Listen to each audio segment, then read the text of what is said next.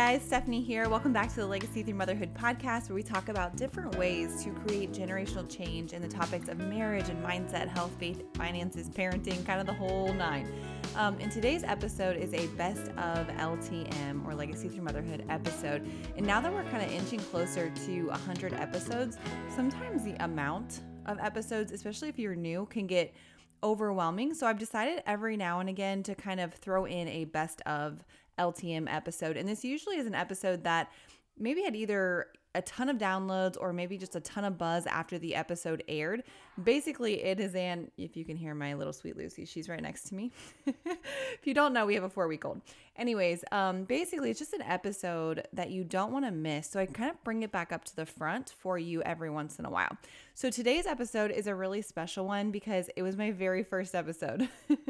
It is called The Battle for Your Mind, and it is the number one most downloaded episode of this entire podcast.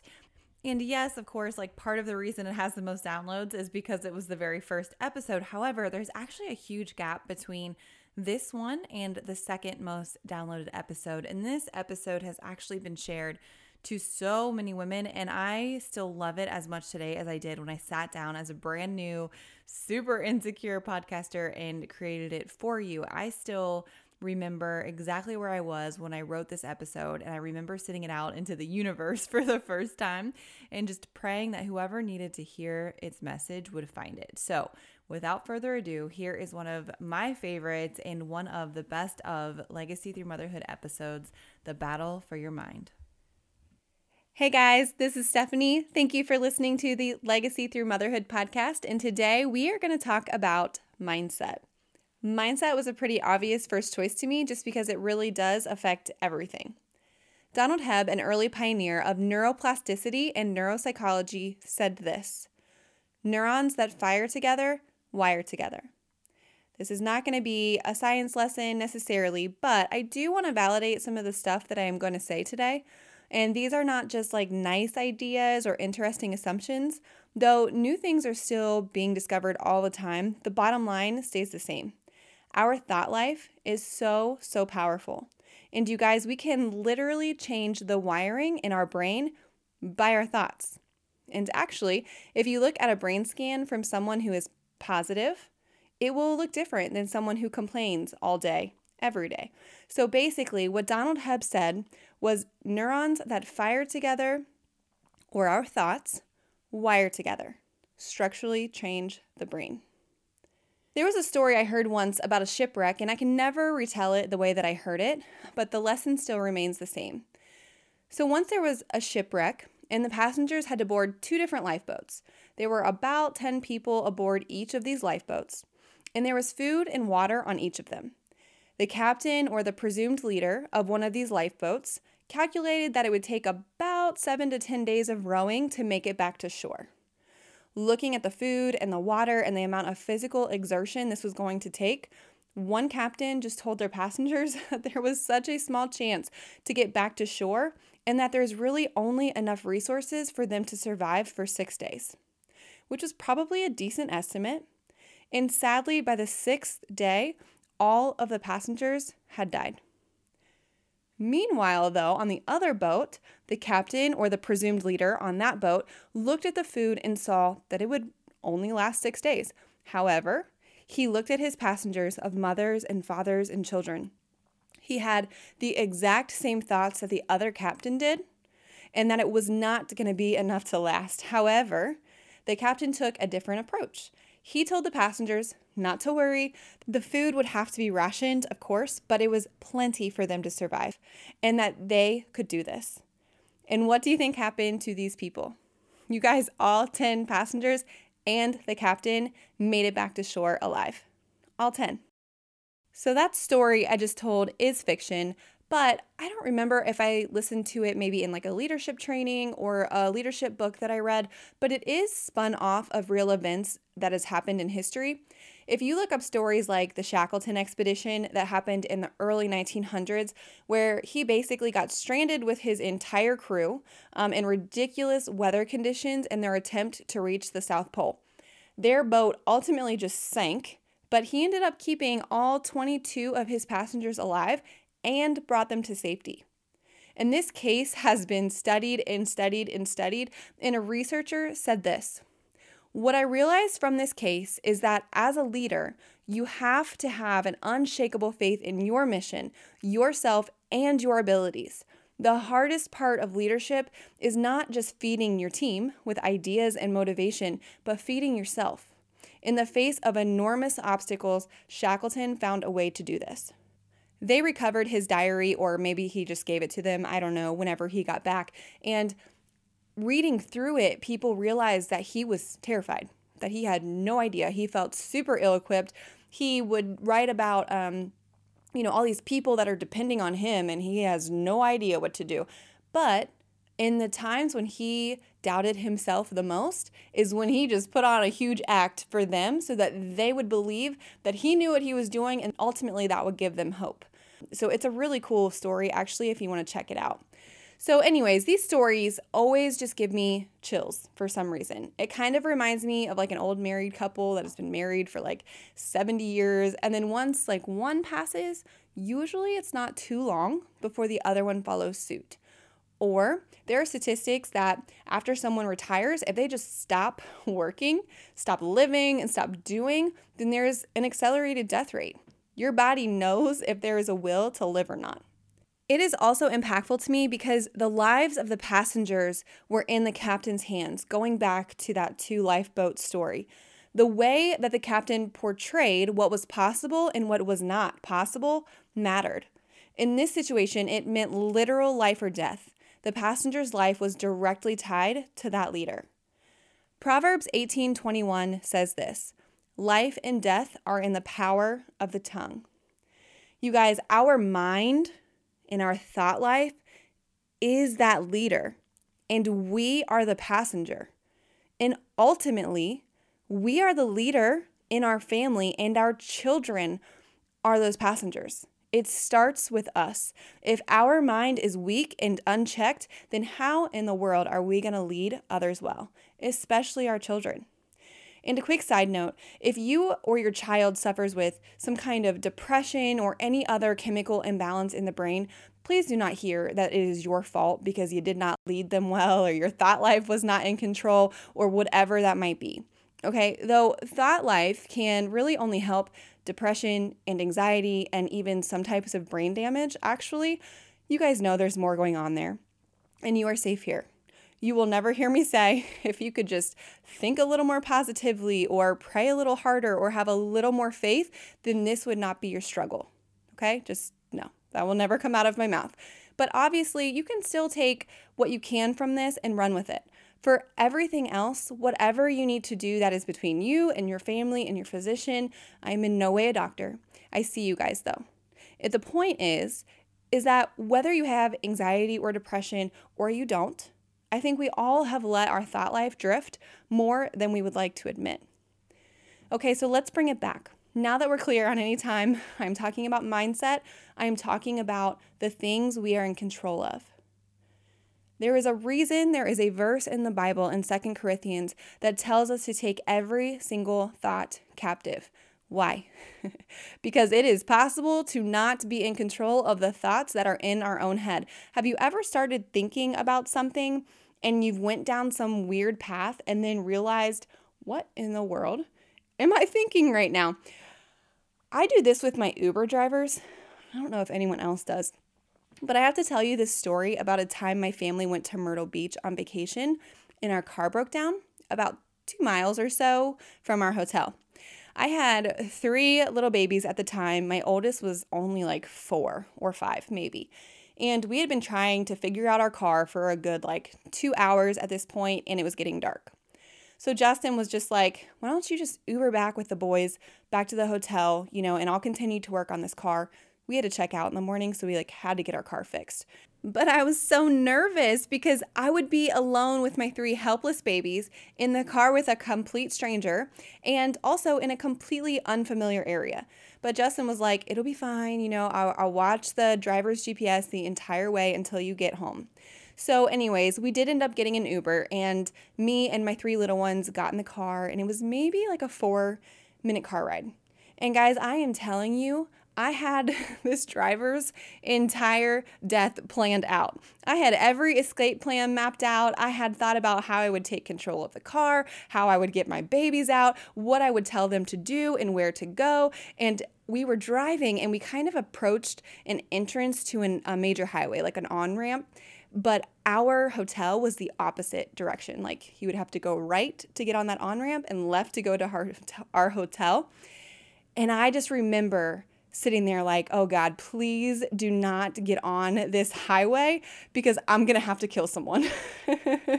And you guys, he didn't. He did not get on that highway. He turned left, took us to our hotel, and drove us just straight there, okay? And we hopped out. But he had no idea that I had rehearsed his entire demise in my brain. And when I was walking to the door, I busted out laughing and I called Justin, because I am really not someone who suffers from any kind of like anxiety or anything like that. But seriously, my mind just went. And it went from chilling on vacation with my family to murdering someone in four minutes, okay? Send help. Good Lord. So that is a stupid example, and honestly maybe even a little justified because we go into that mama bear mode. But don't you guys see this in other areas of life? You're annoyed with your spouse, and then all of a sudden, you can go down a path where every single thing they have ever done to annoy you or hurt you is playing over and over in your mind. We can spiral with our self-talk when we mess up or we make a mistake, when in reality, whenever that first thought hits, we got to take it captive, hear it for what it is, and then stop that thought pattern and move forward. I heard on a podcast called The Purpose Show, the host is Ali Kazaza, and she explained it this way. You let the thought come up to the gate, but you don't let it in. Okay? So let's use a football analogy for mindset really quick, because I love the movie The Blind Side. A scene during this movie is what I picture when I think of the importance of taking control of my thought life. And to kind of set the stage here, this movie is a true story of the N F L player Michael Orr. And spoiler alert, he was a homeless teen that was taken in by a wealthy family. He was a big guy, and the mom was like a football fanatic. So she started to put him into football. But he had never played, so he wasn't really catching on at first. But he continued to be coached, and she continued to support him. So I don't know, about like halfway through the movie, they show this pivotal football game. The team that Michael Orr is on has been struggling the entire game, okay? They cannot keep the quarterback safe because their offensive line is just not holding strong.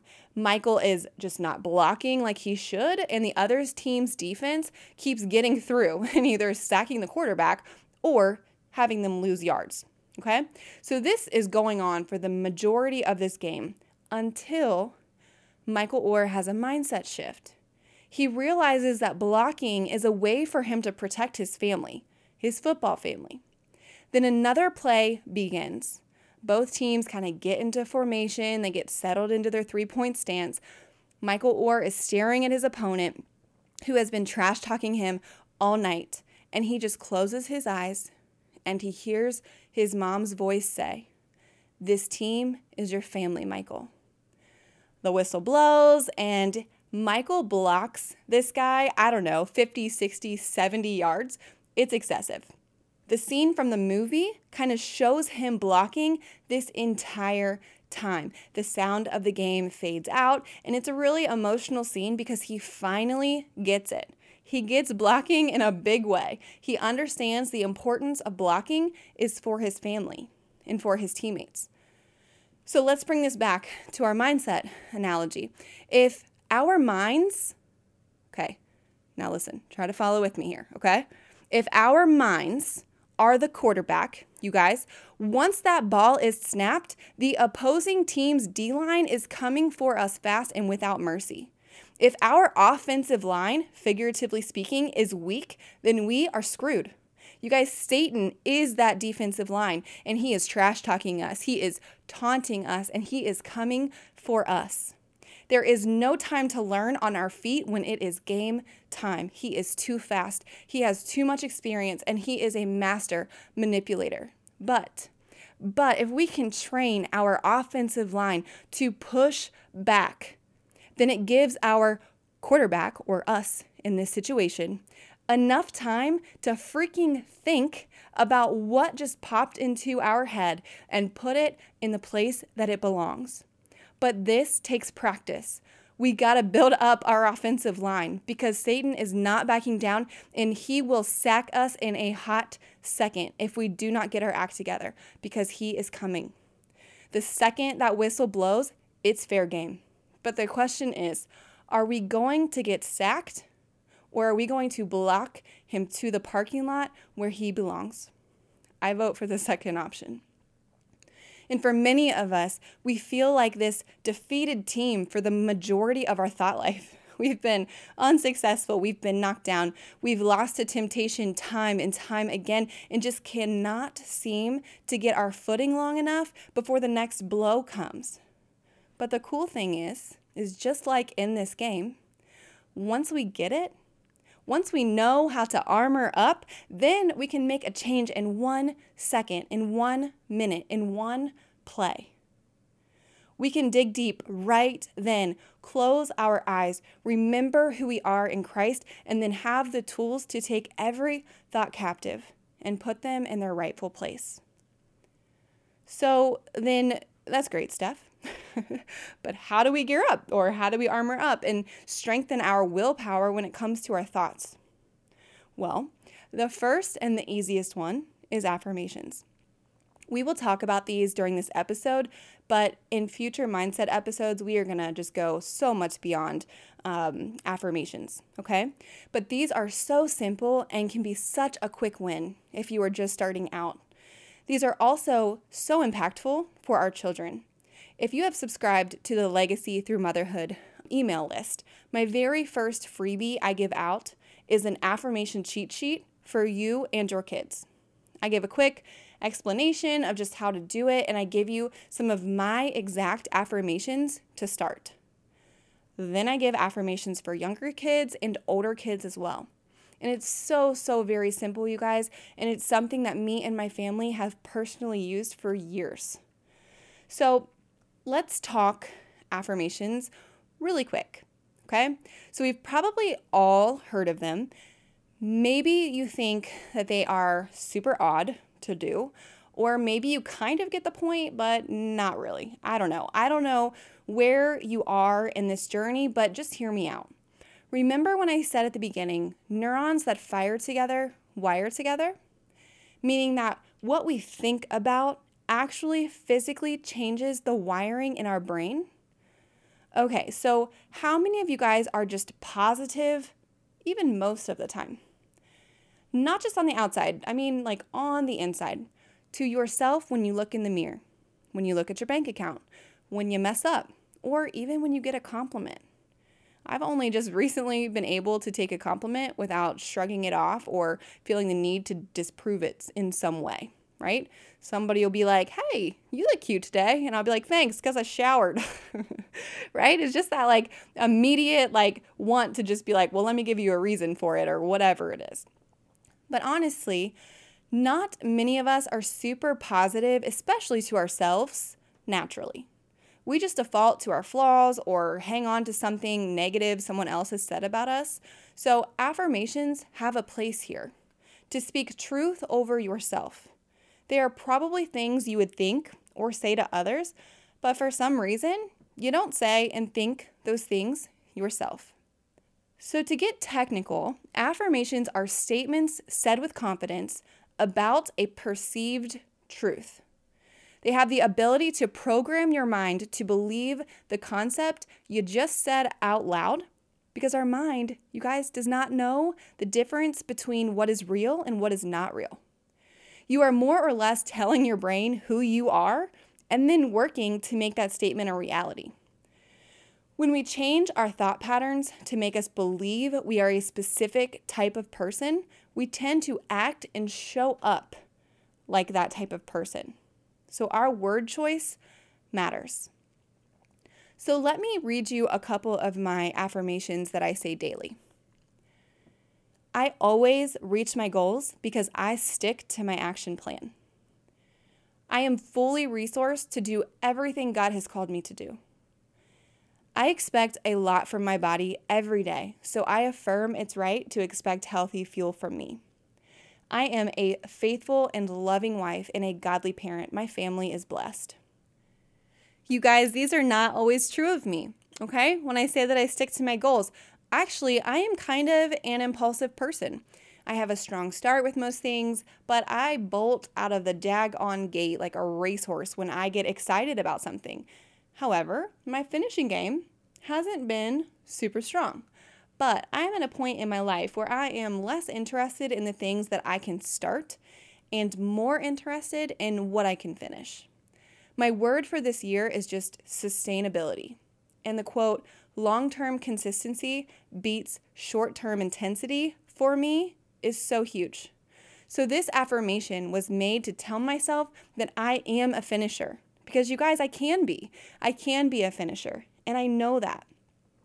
I also don't always feel resourced to do everything God has called me to do. If you follow me on Instagram, then you saw mainly on my stories about when we fostered three extra kiddos October and November of two thousand nineteen. When we got licensed, we were only planning on taking one little girl that was either two years old or younger for a lot of reasons. Our agency that we foster through has about an eighty percent foster to adopt rate. And I live right in the middle of three of the top five cities for overdoses in the U S.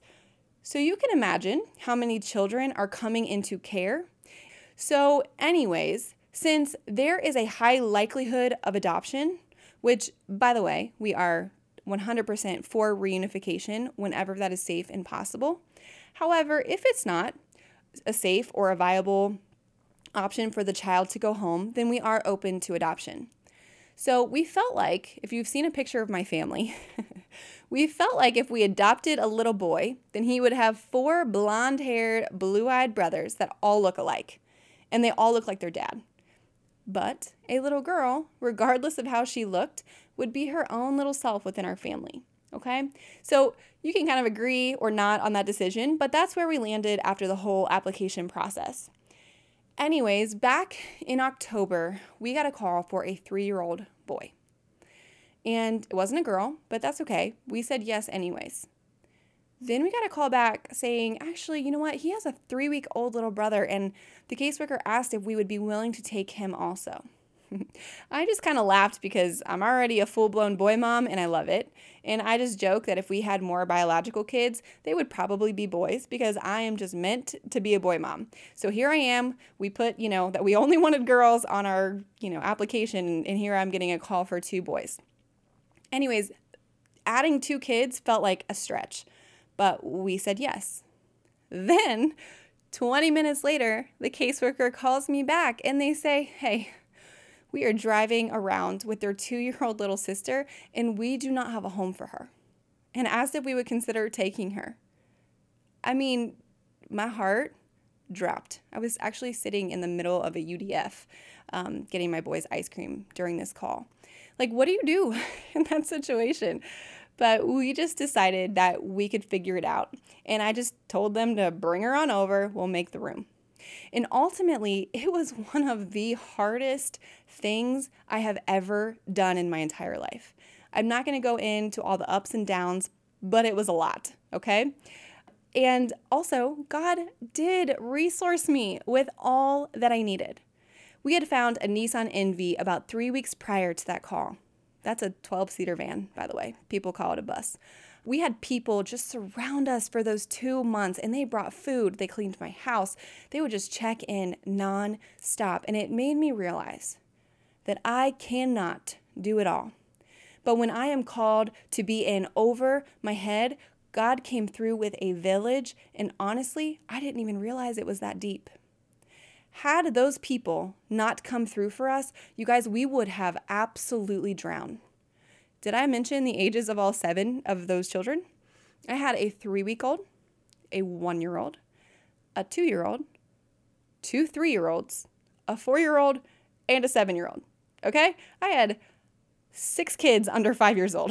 It was a little crazy, okay? And a newborn that never slept. So They are back home now, and we miss them, but we are very happy for them. If you want to see that journey and their sweet faces, kind of, head over to my Instagram. It is in one of the spotlight stories there. So you can kind of see that you build affirmations around what you are finding hard to believe about yourself, but that you ultimately know is true or can be true about yourself. But here's a quick disclaimer about affirmations, okay? Affirmations without action is just a delusion. You can't just sit and say, I make healthy choices, and then sit on the couch, eating cookies, binge watch Netflix. I mean, you can, but that kind of makes you delusional. But if you say, I make healthy choices, and then you're genuinely trying each and every day, and then one night you sit and you eat cookies and you binge on Netflix, then fine, you aren't delusional, you are a human, okay? Side note, at the time that I was writing this episode, it was a day after the foster kids left, and that night, my husband and I were sitting on the couch, and no joke, I had the gallon of chocolate milk sitting next to me, and I was eating a giant blueberry muffin from like Kroger or something as we watched The Rookie, and Justin just looked over and laughed and said, you need to get your act together, and I just said, don't judge me. And I just kept eating my muffin and drinking my chocolate milk. And it's okay. If that is your every night, then that may not be okay. But it's okay.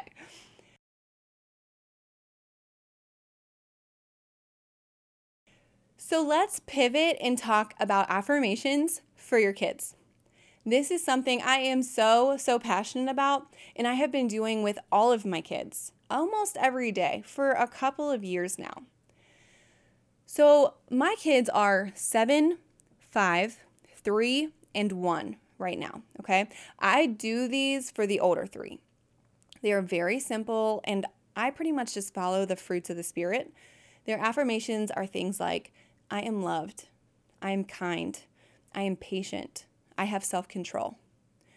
For my older two, we've kind of added a little more complex ones like, I can do hard things and mistakes make me grow. As moms or parents in general, we do things in hope that they stick or are making some kind of impact. I do these almost every single day with my children, yet I'm still dealing with kids who are not patient, who lack self-control, and often aren't kind to one another. However, I want to tell you two stories about my children that brought me to tears almost instantly.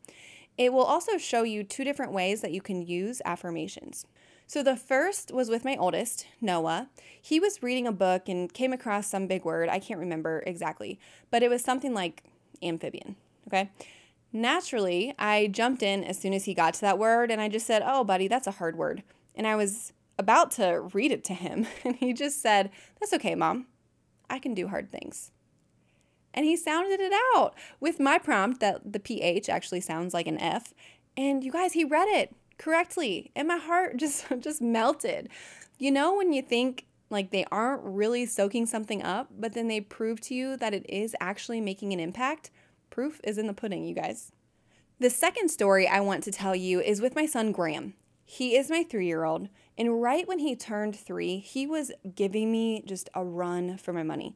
My older two were easy, and then all of a sudden I had this kid who defied every single ask. It would not matter if I asked him to go get a popsicle from the freezer, it was going to be a power battle. Needless to say, if a popsicle set him off, you can only imagine if I asked him to like clean up after himself. It would turn into a screaming match that ultimately ended him in his room, and then he still hadn't even picked up anything that I asked of him. He would cry, and then I would have to have him come back out, and then I would ask him again to put the shoes in his room or or whatever. And again, he wouldn't do it.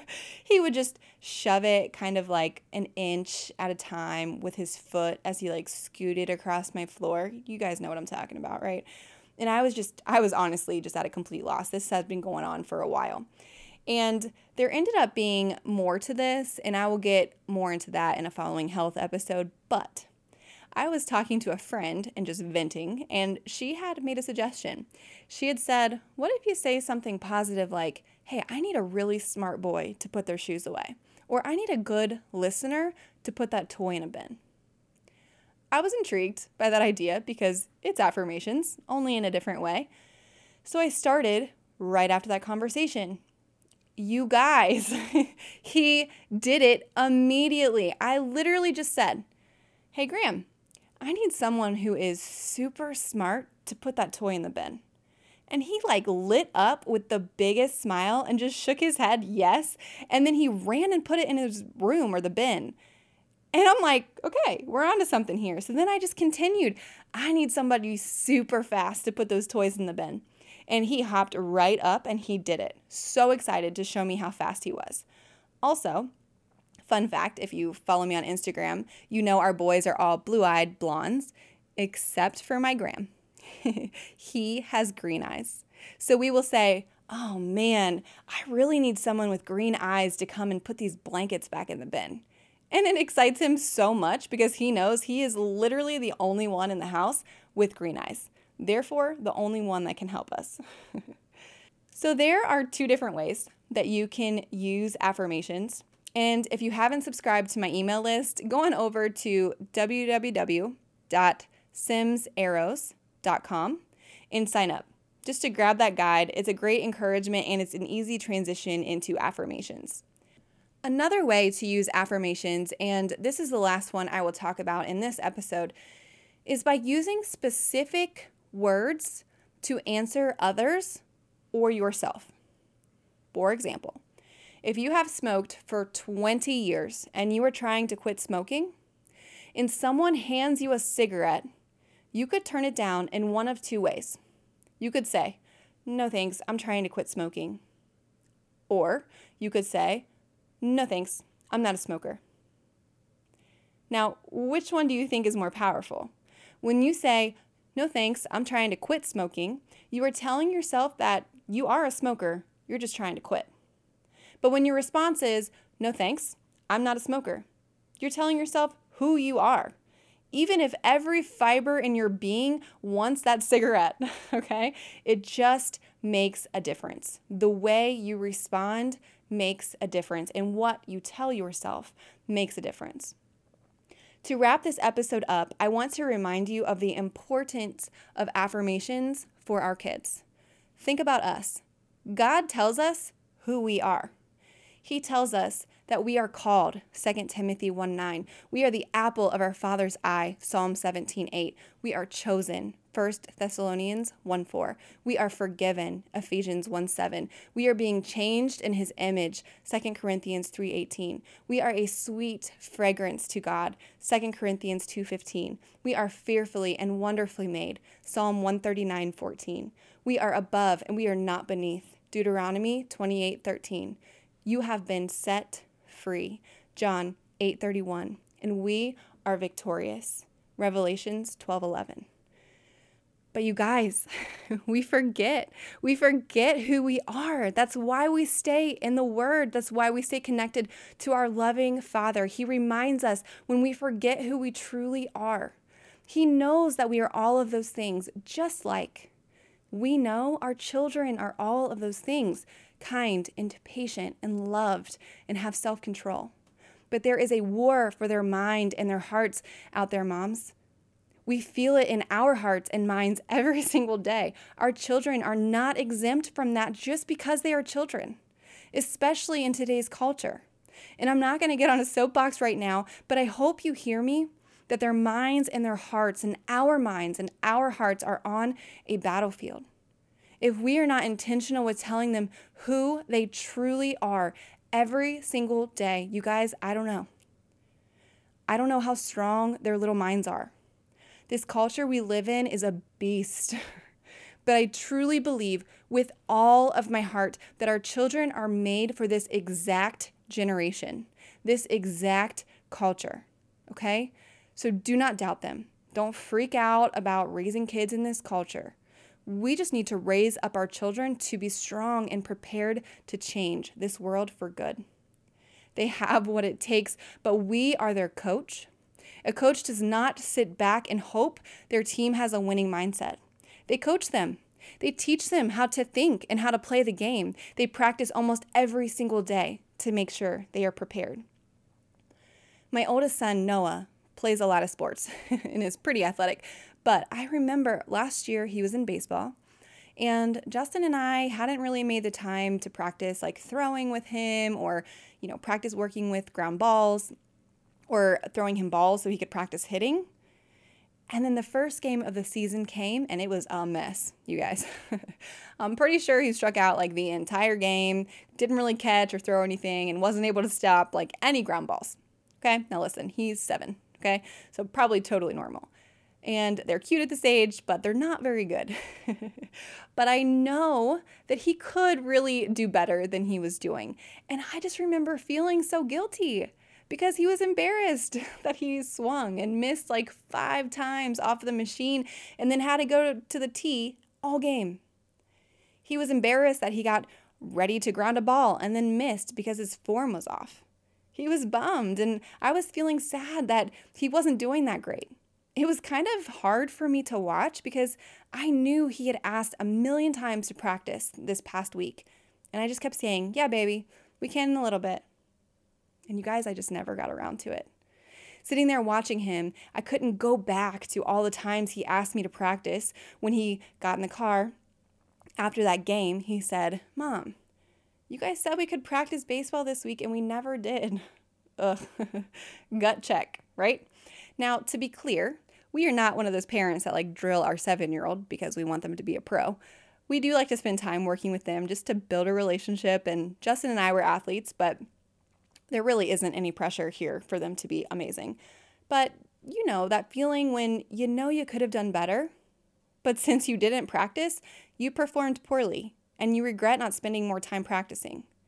That's where we were. But the hardest part for me was that he couldn't go out and throw a baseball alone. He couldn't go throw a ball to himself and practice swinging his bat, even if we had some kind of fancy device that could do all of those things with him. They were never going to give him any like personal feedback. The only way that he was going to be more prepared for this game is if me or Justin went out with him and told him how to swing, or gave him feedback on his form, or showed him how to not let a ground ball get past him. This also happened with him when it came to spelling tests. He is in first grade, and he has, I don't know, like six words a week that he has to learn to spell. Well, normally we would work on them each day, and he had gotten a one hundred percent every single week since the beginning of the year, okay? However, when we got those three foster kiddos, I totally forgot about the words, and I tried so hard to practice with him the morning of his test, which I'm sure you guys figured out how that went. A, stressful, B, not helpful, and he got like a three out of six on the test or something. But that was also sobering because he had gotten one hundred percent all year long because I spent time every day with these words. We would spell them out loud. We would write them in a pan of sugar to bring some sensory into his learning. We would spell them with our finger in the air. You get the point. And every week he aced his spelling test until I stopped working with him. Once he's older, he will learn to study independently, but since he is only seven, he depends on me to make the time to teach him or coach him so that he's prepared. He is capable of learning, but the prerequisite of him learning right now is my time and intention of doing so. So things are going to come up, and we will say later to our children and genuinely mean it, but then forget to come around to it. We will have every desire to practice with them, but life happens and it doesn't happen. And that's okay, right? That's okay as long as that's not the norm. Especially when they will never sit around at seven years old or ten or fifteen and think, man, I really need to work on some of my affirmations and self-talk. You guys, they don't even have a word for that yet. They don't even know how important it is. Some of us don't even know about it. Some of us don't even know how important it is or that we have any kind of control over it. But that's where we come in as parents. We take the time to care about their physical and their emotional well-being, but let's not forget about their mental well-being. And I talked about this in the What to Expect episode, but the thing that we need to remember is that we just need to start. We can start simple and get fancy later. There is so much information out there on the internet, especially on like Pinterest or wherever else, that show us all these elaborate charts and tracking systems, but that's not needed. you guys, to start these. I started with affirmations because they are so, so simple. And they take like five minutes a day. And when done consistently, they can have a huge impact, not only on our mind, but on our children's mind. And that is a simple step that we can start taking together today. I have crafted these episodes to have a simple action step in each category each week. I am also rotating through all five topics, so we won't talk about mindset again for five weeks. And during that mindset episode in five weeks, I will give you something else simple to implement with the hopes that the affirmations you are doing are a habit by that time.